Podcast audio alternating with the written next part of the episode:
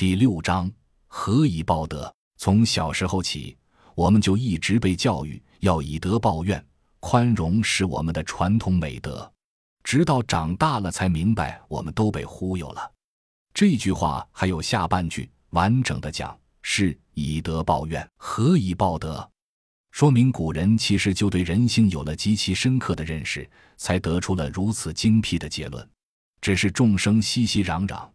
又有几人能真正看清这之间的因果呢？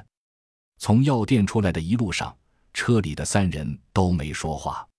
在张雪昏迷的这段时间里，哥俩已经到户外用品店实现了装备升级，从头到脚把之前的休闲服全部抛弃了，换上了夏季款的运动装。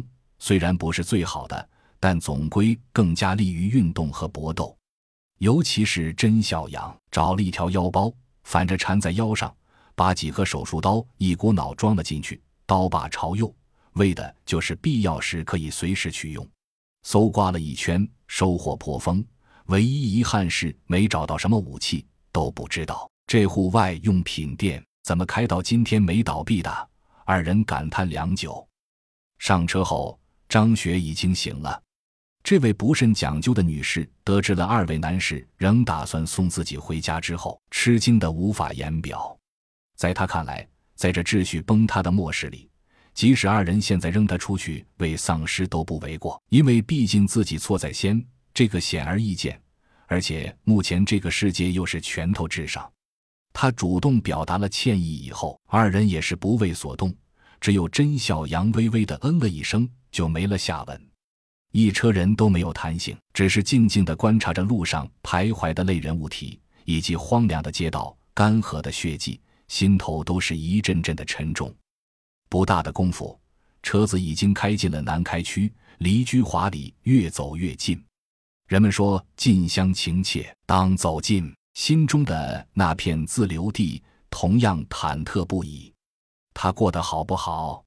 一别多年，又有怎样的改变呢？末世来临，他还活着，还是已经逝去？能见到吗？见不到吗？见到又如何？见不到又怎样？